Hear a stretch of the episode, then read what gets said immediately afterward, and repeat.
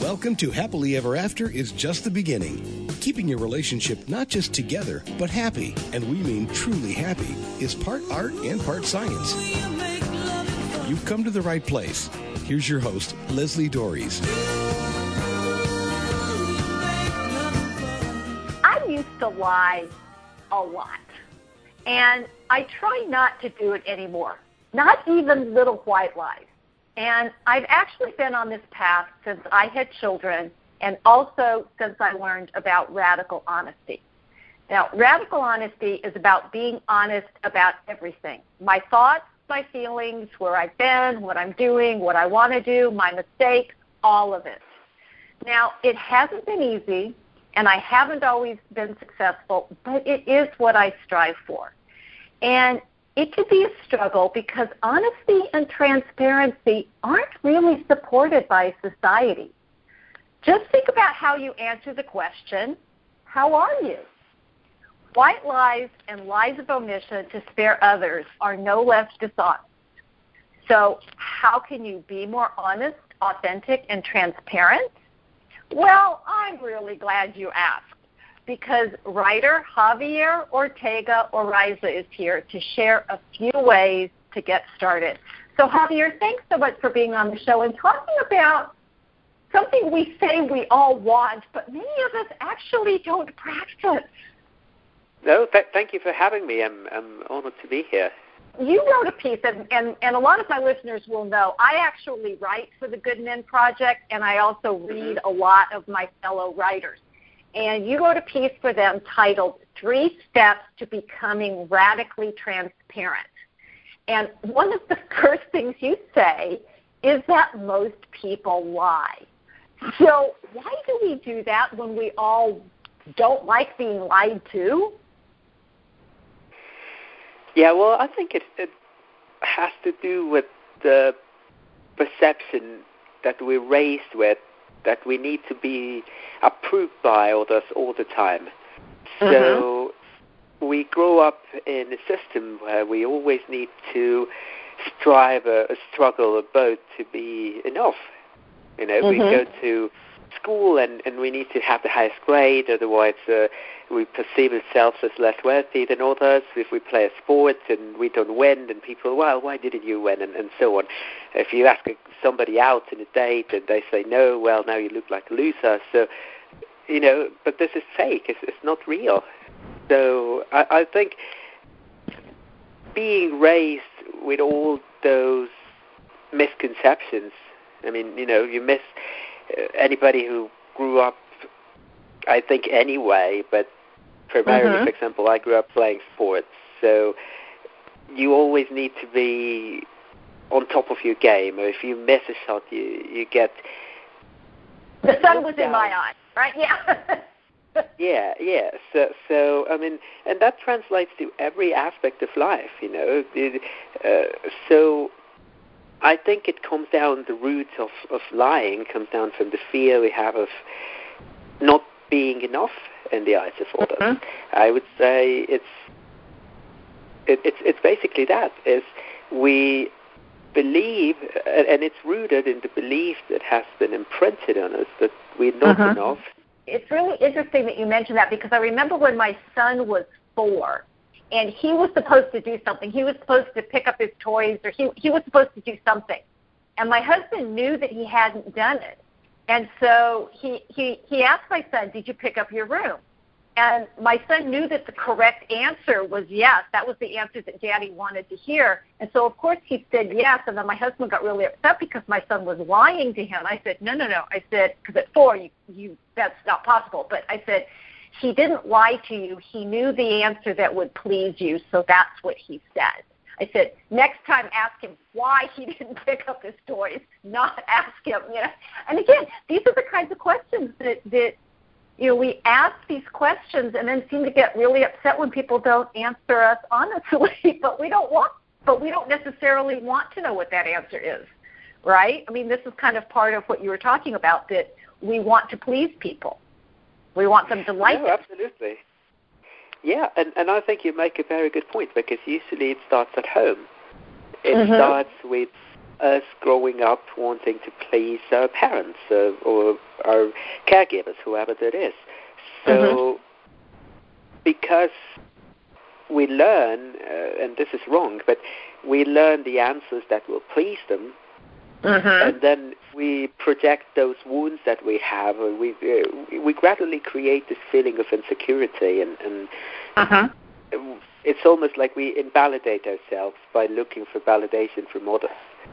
So we learn this at home. I mean, we all learn it since we're kids. You know, we we want to go out, and our parents won't let us, so we lie. We say we're going to go study, but we're not studying. You know, um, and and this is pretty normal for a child. But uh, mm-hmm. It, what it's really doing is creating very unhealthy habits. So I, I, believe that once we are aware of why we're doing what we're doing, then then we can begin to change it. But the root is usually in childhood, and oh, absolutely. that and and that I would say longing. Well, and it is tough because it does roll into our relationships. Because if we learn, because I think what I'm hearing you say, and, and I know that we're going to talk about this later because it's one of the steps you talk about, but it's this idea that we have to fit a certain picture in order to have, you know, in order to be valued. And so we will strive, you know, and you, you, you can see this in, in, in all kinds of areas where people are not being their real selves because they're afraid that they won't be accepted. I mean, and you know, the teenage years are all are all about that. You know, you know we want to be accepted by by the by these people, and it's and, and so, you know, to me, that's the ultimate lie. It's when we are actually lying to ourselves about who we are and what matters to us. Is that even close to what you're talking about here? This radical transparency. Of course. I mean, I, I think so. Society, and, and this varies depending on which way we're raised and, and where we mm-hmm. grow up and all of that. But basically, there's this picture of what is accepted depending on, on the segment of society that you grew up in. And, and, and but if you play by those rules, you'll never be enough. You know, you'll never be wealthy enough, uh, uh, strong enough, uh, smart enough. Uh, I mean, whatever's worshipped and validated in the circle that you're a part of. Mm-hmm. If if you strive to live by those rules, you you'll always be lying, because you'll always try to overplay yourself to get this acceptance. So you say that the first step to becoming transparent is to pause. So, what makes this important, and how can someone develop this habit, especially like in the moment when they're when they're confronted with wanting to lie about something? Yeah, well, all of that becomes a habit, and, and those mm-hmm. habits become your default setting. So if you don't pause, then those default settings are always responding, and those default settings lie because you've trained them to lie, or mm-hmm. whoever, uh, the, the environment, whatever. I mean, it's been trained to lie. So the moment you pause, you break them. The moment you pause, you stop responding by your default settings, and you can actually question, well, what's going on here? What am I actually going to say? Is that true? And mm-hmm. you can just when you pause, you break that chain of thoughts that, that cause you to, to respond a certain way. And the first thing to do, I mean, we, we're, it, it's hard initially because we're, we're used and, and we are part of a world, especially now with, with technology and, and I mean, mm-hmm. a lot of wonderful advances, but you know, the, the, everybody expects us to respond immediately to everything. Yeah. So it's, it's sometimes it's, it's hard to, to break the cycle and to to remind ourselves that we don't actually have to respond immediately. we don't actually have to to. I mean, there's no rule that says we have to do that. You know, but it's so hardwired. So yes okay, so here's what I mean because you know we are so hardwired, like you say, to answer immediately. And whether it's the text message that comes through, or our partner sitting across the table, or our kid wanting an answer You know, I remember my kids used to, you know, Mom, I need an answer right now. And it's like, well, if you need the answer uh-huh. right now, it's going to be no. I need some time to think about this. So it is about forming a new habit. It is about just taking a moment. And I would say you know, just take one, even if you just took one breath in that pause, that might be enough. But so is is is it really that simple? Just to like you know, take a beat, take a breath, just get in the habit of before answering or before opening our mouths, even if it's something that we want to ask, to just take a moment and breathe? Is it really that simple? Well, the first step. I mean, that's that's the first step, and and it can be. I mean, and once you once your habit become a habit, it can be because you train. We we can rewire our brains. You know, we can rewire our default settings. Just said. Mm-hmm. So the more we do it, the easier it gets because it just becomes your new you, mm-hmm. so to say. Okay. So yeah, so it's and and it just starts. I mean, as you said, sometimes you just need first to ask for time. We take a breath, we pause, and instead of rushing an answer that we're going to regret, mm-hmm. we can say, "Okay, I cannot tell you right now. Give me a moment." Mm-hmm. And you use that moment to connect to your heart and to know, uh, which is uh, the next part. You, right. you, you, you, you feel what's being asked, or you feel the situation, and you then can question whatever comes up. I mean, why, if you want to say, if you, let's say, and I think this is something we know instinctively, but the, at least in my case, we know that intuitively we, we, we know what we need to do, but mm-hmm. our heads are very fast.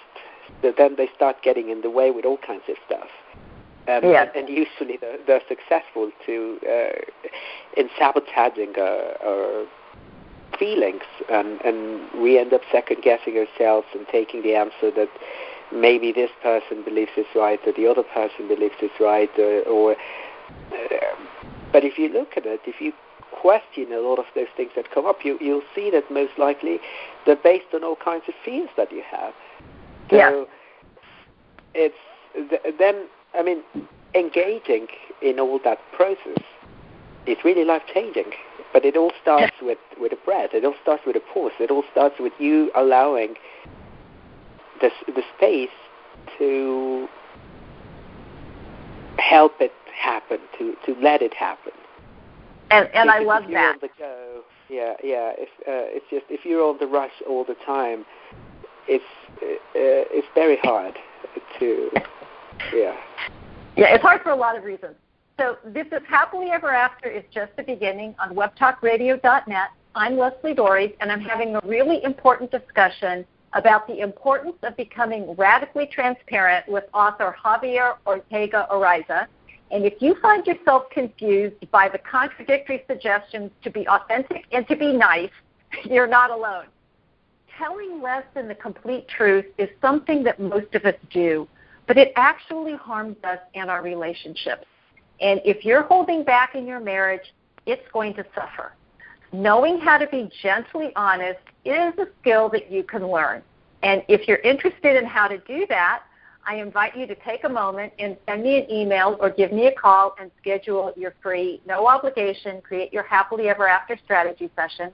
You can reach me by email at Leslie, L-E-S-L-I, at foundationscoachingnc.com. That's F-O-U-N-D-A-T-I-O-N-S, coaching, N is in Nancy, C is in Charlie.com. Or you can reach me by phone at area code 919 9240463. Again, that's 919 9240463. And I want to get back to this conversation about three ways to become radically transparent.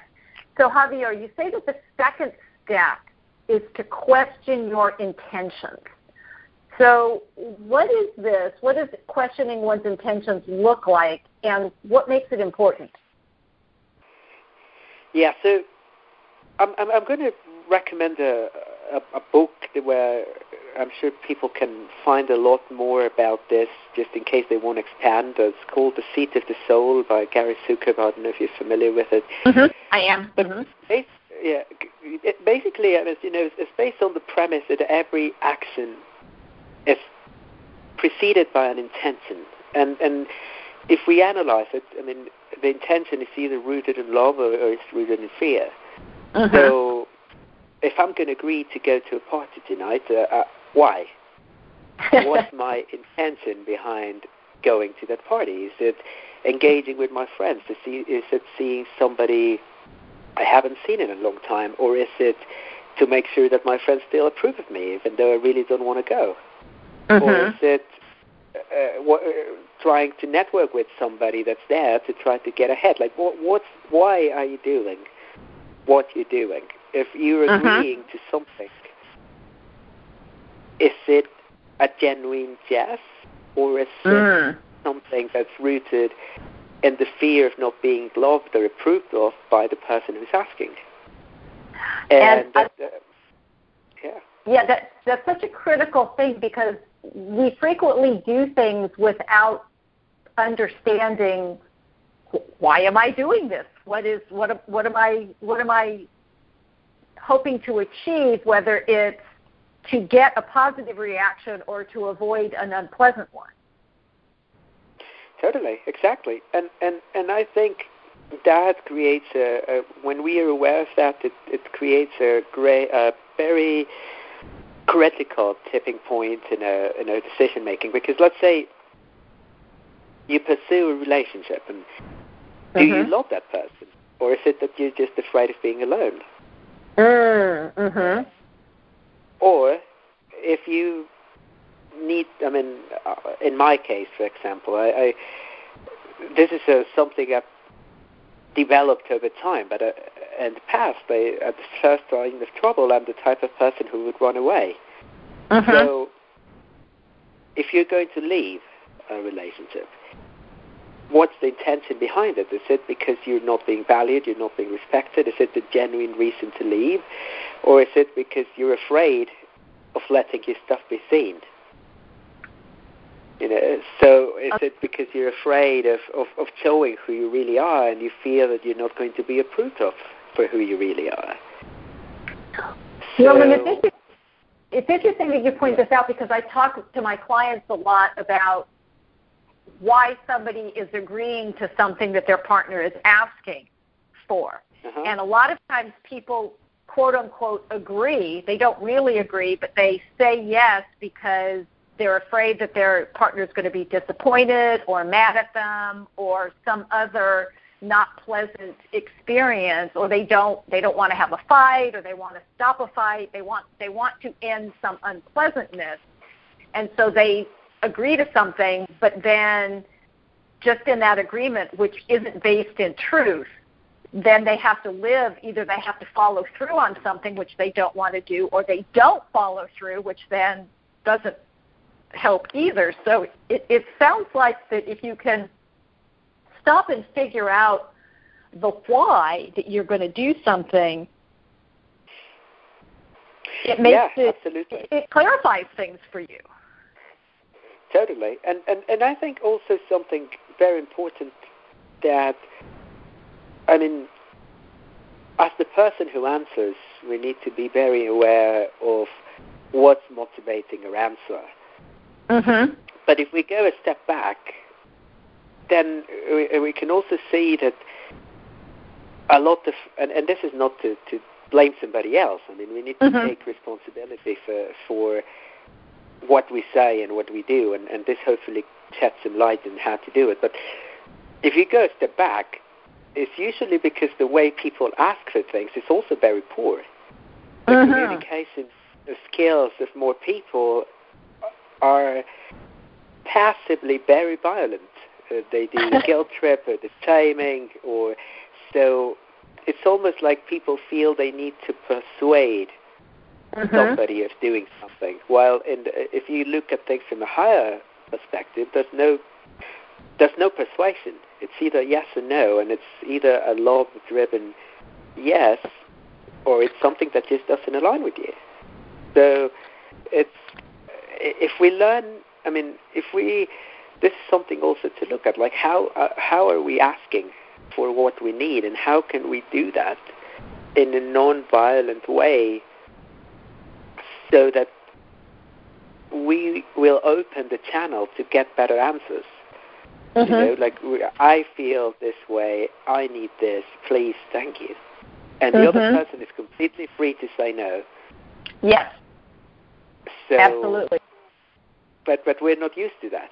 We're we're, we're so guilty, you know. And and, and again, it, it it it all starts with little things. We go to somebody's house and we don't like the food, but we eat it because we don't want to make them feel bad. But the truly kind thing to do is to, is just to be honest, you know, and, and, and in a kind, compassionate way. Maybe well, and, something and, I don't. Yeah. And I think that that's the trick because you know I talk about, like I said in the beginning, I, I'm a proponent of radical honesty, not brutal honesty. Uh-huh. There is never any reason to be unkind to somebody. Um, totally. But we aren't taught how to do that in a lot of ways yeah. and you know so it's easier just and again this is you know the little you know the little white lie the the lie that's told to spare somebody's feelings like you know I don't really like this this food. And it may not be any it, anything in the way it was prepared. I just may not care for the spice level or you know my daughter's funny. She's one of those people who has you know, whose cilantro tastes like soap to her. So anything with she's not gonna like anything with cilantro in it, it because it tastes it's like she might as well be eating a bar of soap.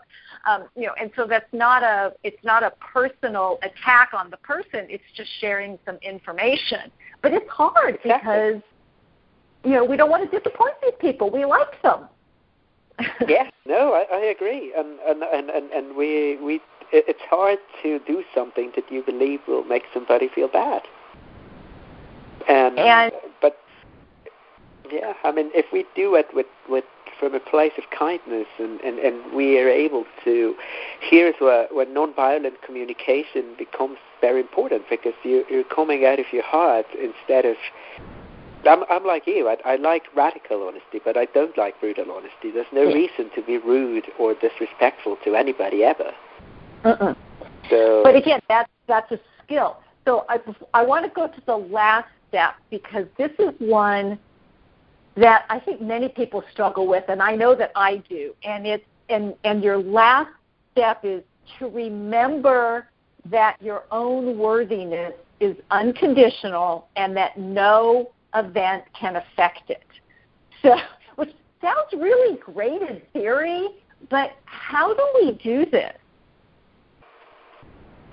Yeah, well, I, I, I think and from what I've seen, from my personal experience dealing with that, and, and from what I've seen in, in almost everybody I know, uh, I think that's one of the main wounds that we're here to heal. That's one okay. of the main challenges we're here to overcome because it's hard. Mm-hmm. Because having other having other people validate us uh, to, uh, when they validate it, they, it feels good. Mm-hmm. And and, and, and we are social creatures. We naturally crave for, for external love and, and appreciation. So it's very easy to get attached, you know. And but in reality, I mean, we, if we're able to do this, if we're able to remember that we're worthy no matter what happens, everything flows so much better and we end up getting, ironically, we end up getting better results most of the time because we're not pressured, we're not filled with anxiety, we're not filled with fear that somebody might not like us anymore, or that this thing is going to go wrong and my whole life is going to be a disaster. So I learned this question from a from a former therapist that whenever I was scared about something or anybody was scared mm-hmm. about something, let's say so I'll, I'll give you a personal example. It's related to something I, I shared in the in, in the article, and I had another experience like this recently. I'm a, I'm a tennis coach among the various things I do, uh-huh. um, and I actually incorporate a lot of mindfulness and, and personal growth uh, stuff into the, the training. Mm-hmm. And I was playing a match the other day, and I was losing. Mm-hmm. And I was losing against somebody I was supposed to beat, but you know, for some reason I was losing. Mm-hmm. And it, uh, and and you know, I grew up in a very competitive household and and and very competitive circumstances. I, I uh, and losing was always, uh, I guess, in my circle, l- losing was always looked down upon. So Of course. that part of me that that still needs to heal and, and make peace with the fact that it's a natural part of what happens if you play any game. Mm-hmm. So I uh, then uh, I, I pay attention to the thoughts that come up. Okay, what's going to happen? What's my worst fear in this situation? Mm-hmm. And Mm-hmm. maybe my worst fear is what people are going to say if they find out I lose. Or Mhm. maybe my worst fear is that my clients no longer want to hire me to give him lessons because now he can beat me. Right. Or maybe it's that somebody will say, "Oh, he's such a bad pro," whatever. It doesn't matter. And, but let's say those three are examples that might be real. Mm-hmm. But then you take a step forward, and you, uh, there are two key questions that that you make, and a lot of it. I mean, you, you can find a lot about this, for example, in the work by Byron Katie. That's a, a very good resource to help you work through this. It's is it true? That's the first step. Is it Mhm. true that I'm going to be less worthy of a player or a coach if I lose this match? Mm-hmm.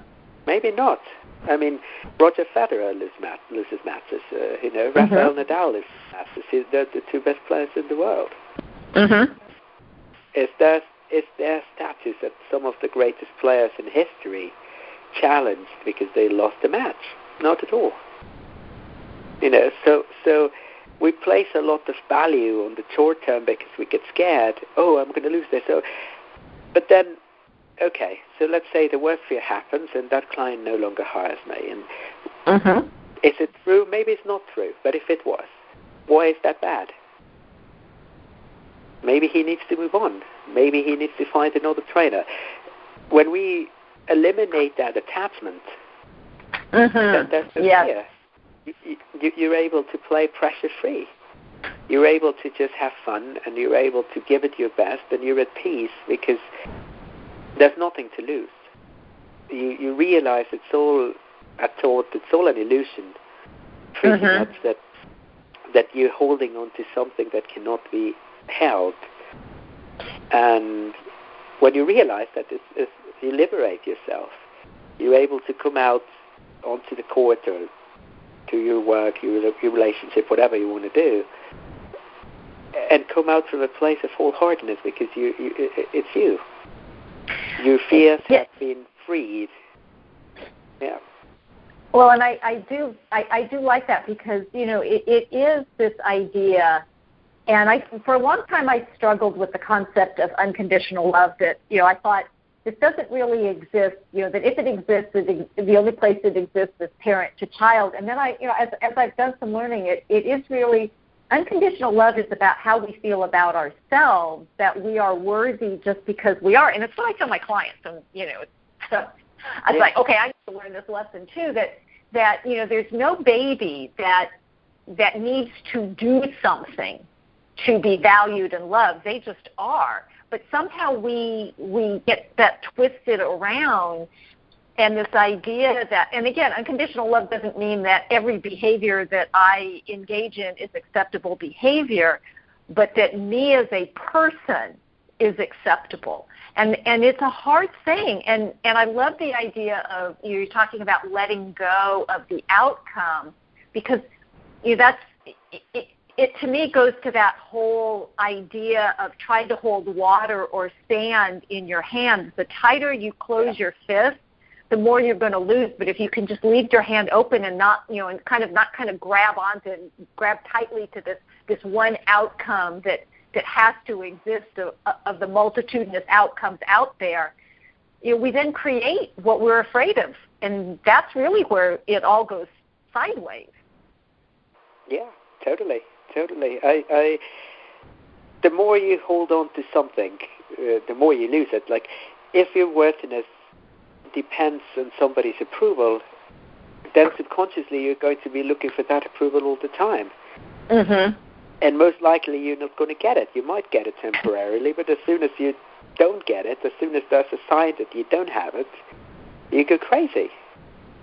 Well, and also there's the story that you tell yourself that the reason why I'm not getting this is about me, not about the other person, which again is the Yeah. other half of this that, you know, that my partner may be having a bad day and I have I didn't have anything, you know, it's not because he's upset with me. He's, you know, something you know, something unpleasant happened at work. You know. Totally. And, But- most of the times it's that way.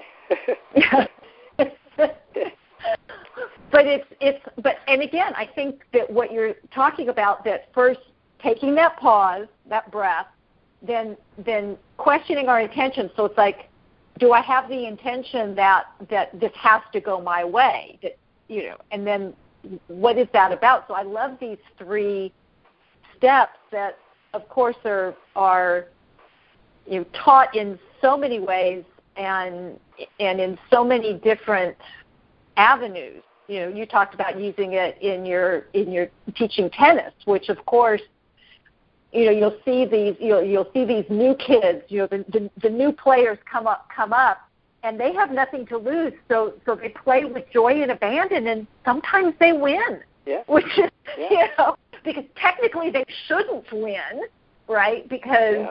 but but because they don't have a stake in it, Yeah, you know, they exactly. can think. Yeah.